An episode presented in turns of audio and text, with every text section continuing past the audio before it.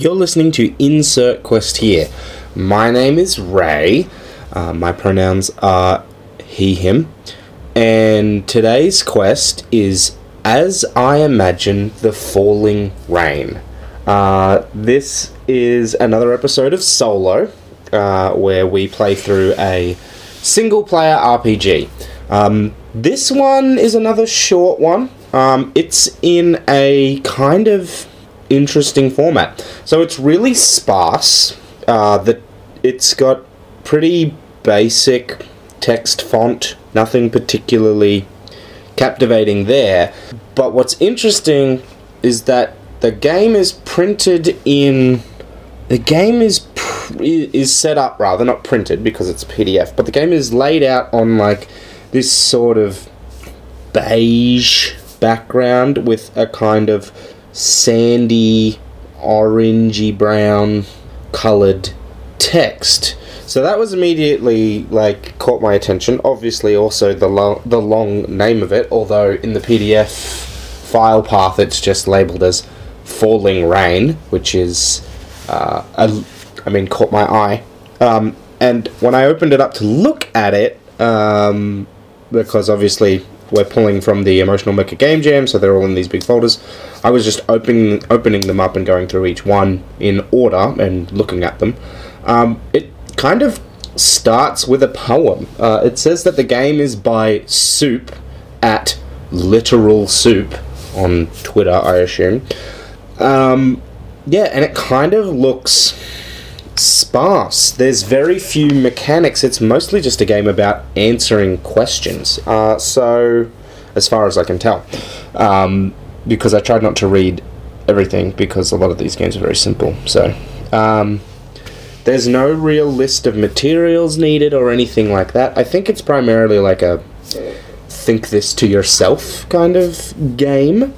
Uh, and, and I wanted to look at it today um, for a bunch of reasons. Um, one was I'm really interested in doing a bunch of more small content, so it kind of fitted with fit in with that. But also, um, I've been really busy getting ready for conventions and things, so I didn't have a huge amount of time. But I still wanted to make something for all of you, so I picked out this one. Uh, so I guess we kind of just are gonna read through it and respond to it as we go. Um, so, as I said, it starts with. Interestingly, the title is not in capitals, but yes, so, as I imagine the falling rain.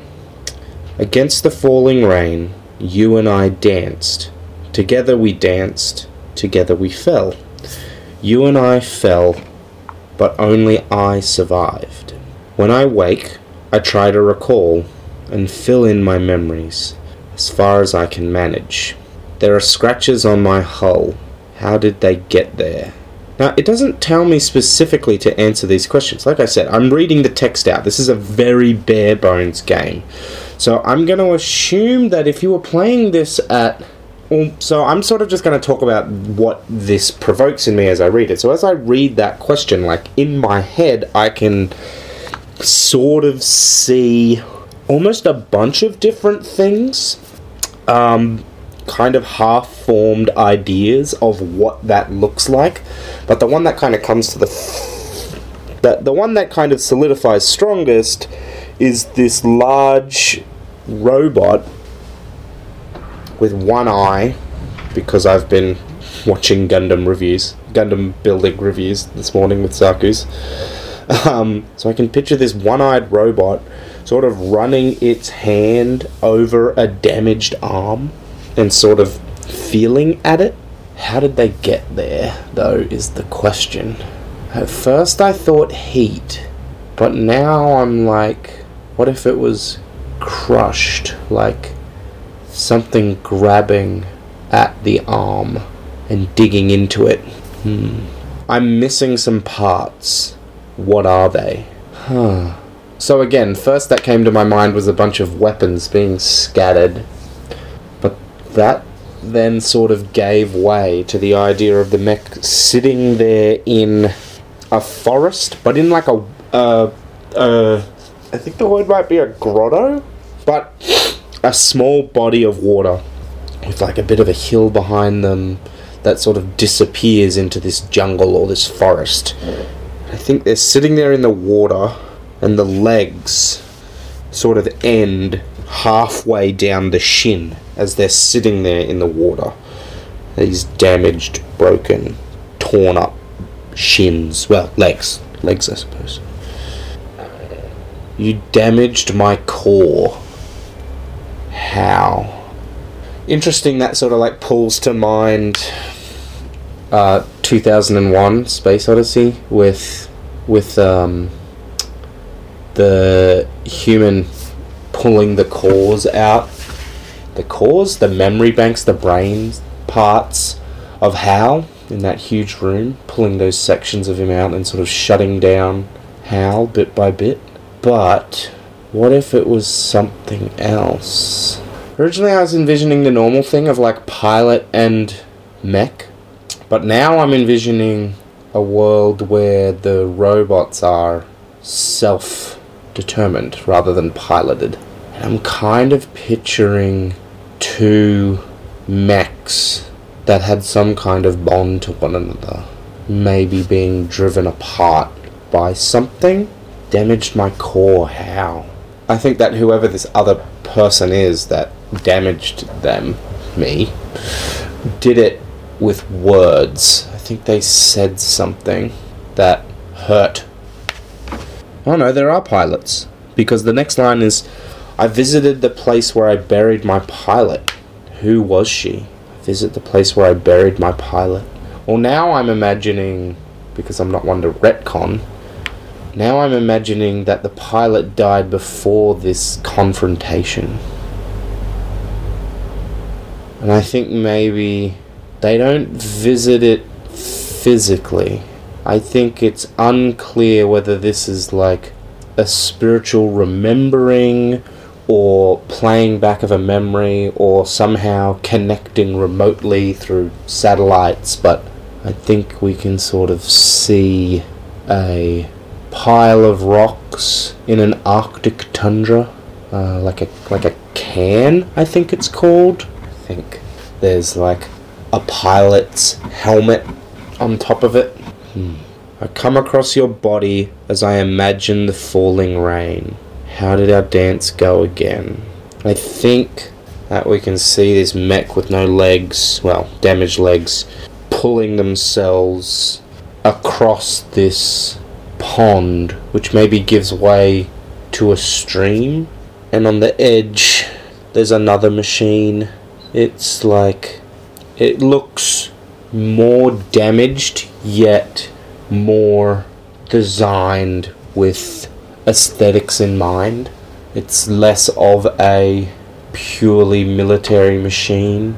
It's a pretty thing. I mean, similar to what I said earlier, right? It's a contrast. I'm like imagining sort of a Zaku, a sort of rugged, purely utilitarian military thing, and then this other thing is like a propaganda machine, like a Gundam. It's designed to look pretty. I think the two are sort of, yeah, I think crawling towards that one. Maybe its limbs are more intact, but I think that there's a hole through the middle of it. I think that it was a mid range fight that very quickly gave way to up close, tight quarters, fighting and revealing things about each other emotionally, joining together, talking about how there is time that it doesn't have to keep pushing into aggression. and I think there's something that breaks, something that the other machine says that pushes me back, or my machine back. This machine that I'm being asked to be. And then I think, I think, this is feeling really clear. I can picture like a glowing kind of energistic hand reaching into the other machine's torso as it tries to like bring some kind of dagger into the side of my machine. I think that's how it ended. Sort of in. I'm picturing them falling from space, but maybe not that high up, but maybe that high up. And then falling close and landing close to one another. I say goodbye and record once more. Hmm. That's not phrased as a question. It's just sort of a statement. The record once more part is interesting. I think, yeah, I think that we see this mono-eyed mm, mech with a partially crushed arm and missing its lower legs sort of collapse onto the ground on its back and brush one of the limbs of the other machine in kind of this tender passing moment. And then I think maybe there's something that indicates a transmission as they write their AI memories to some off-site backup and then the machine goes dead and all we can hear is the sounds of the jungle, insects and slowly flowing water. Hmm. It's it's kind of an interesting little thing. Um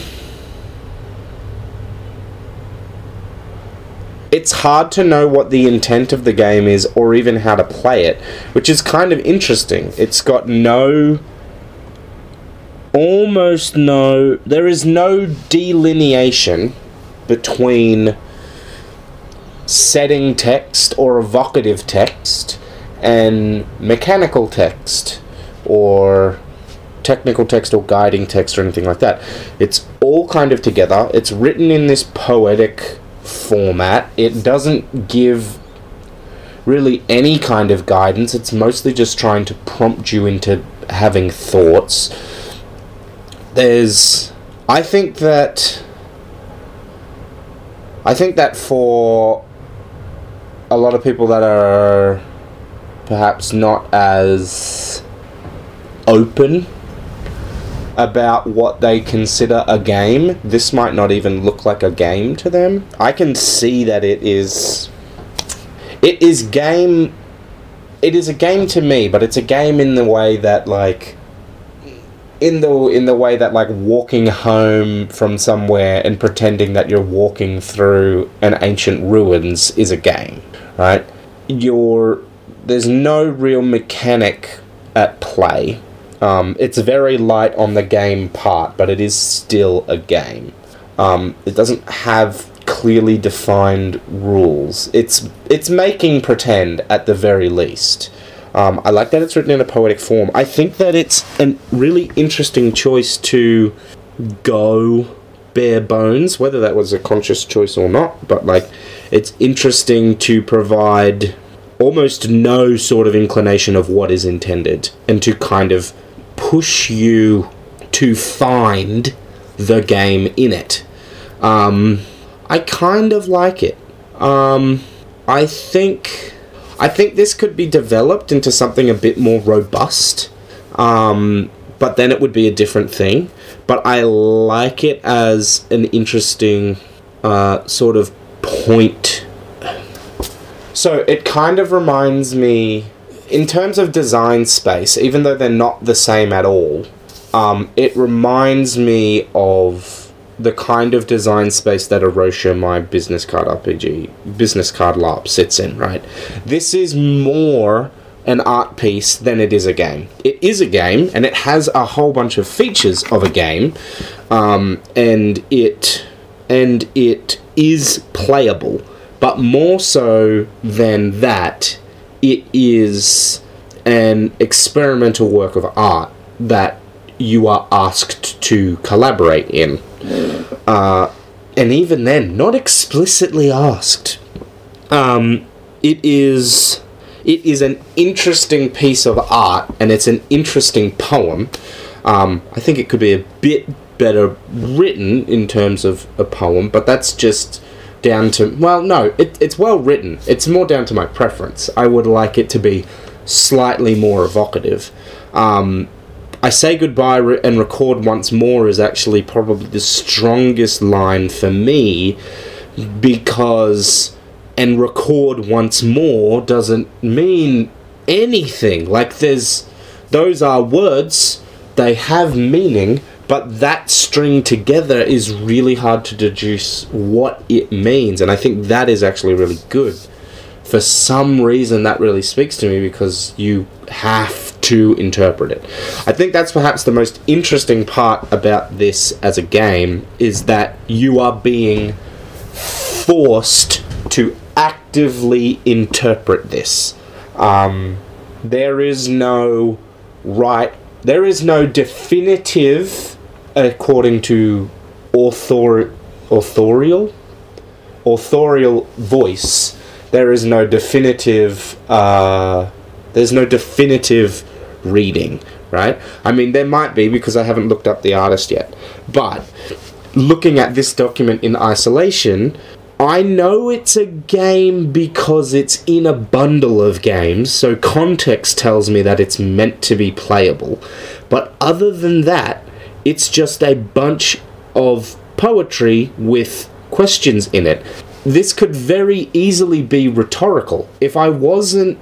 So, this is interesting in that the way we categorize things gives you extra information. A really good example of this is the uh, single word RPG, which I think is called Worm or Worms. Um, possibly, it's, I think it's called Worm. It's a single page RPG. It's a huge pamphlet that unfolds with a tiny little italicized word in the middle of it, and that word is writhe. So that's how you pretend to be a worm. That's how you engage. But if you didn't, it's it's called a single word RPG because the mechanical text, the text within the game, is only that single word. But it's not a single word RPG because the title also informs you of what it is. The fact that it has a description on its like web page and stuff tells you about what it is. If it wasn't being sold as a single word RPG, I wouldn't know that it was an RPG. I would just know that it is a pamphlet called Worm with the word writhe inside of it. So the way we categorize things creates more information about what they are. The fact that this is sold as a as an RPG means well sold. The fact that this is presented to me as an RPG means that I know it is meant to be an RPG. I am meant to be able to play this. But if this was just you could put this in a poetry collection and I would assume these questions are rhetorical. Um, that they are meant to be emotionally evocative, but not actually answered by me. But the cl- but the classification of this as a game means that I am I assume that I am meant to respond to these lines. Um, so that is a particularly interesting thing. I kind of like this. I like this as a thought provoking thing, and I think that's why this episode is actually going to be really worthwhile to listen to because that's kind of a fun little. Di- well, fun. This is kind of a really interesting discussion that we've just had. But yeah, that is. That is bare bones. Like, bare bones. There is so little to latch onto in that. And so every little thing makes every little choice that they've put into the game is that much more important. Um, I don't know. Again, I am reading this without knowing anything about the original design process, which I think is how it should be read, definitely the first time. It'd be interesting to revisit this later. I'd be kind of interested in having a maybe a micro interview with the designer of it, talking them about what they thought going in. But um, I definitely would like to explore this theme actually a little bit, this kind of design space a bit more. This this thing of games that are only games because you describe them to people as games. Um, which is not to say that this isn't a game, to be clear. This is a game because it has been categorized by its creator as a game, and for me, that is how art should be labeled. Um, it is art and it is a game. Um, but it is, like I said before, it would not be obvious that it was a game if you didn't tell me that. And I wonder, and this is kind of a open-ended. I don't really know the question, the answer to this question. I wonder how much of that is true. How much of the categories we ascribe to our games actually creates the experiences that we want in them. More, not necessarily more so than than the mechanics as we describe them, but perhaps equal to. So, how much is the way you choose to subcategorize your game into a genre or whatever, how much does that inform and create the game, even before you have the mechanics, or even after? Like something that I've talked about before a long time ago when we still did Crusading Couch is how telling the players that a game is a horror game changes their expectations and will change the way they'll react to problems.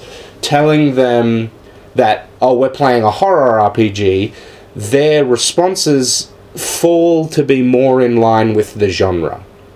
When, it, when they know that it's a horror game, they are going to be expecting things to be either difficult or like there, there are going to be things that cannot be overcome and there are going to be things that are confronting and there are going to be things that are meant to be from the character's perspective scary and how just telling them it's a horror game is going to shift a bunch of player behavior um, assuming that they want to engage in the horror aspect of it but i've talked before about that and how important that shift is so i think maybe this is another exploration of that um, yeah i actually thought that this was going to be a super short recording but it is like almost 30 minutes um, yeah, I, if you like this game, it is called uh, As I Imagine the Falling Rain, or possibly Falling Rain.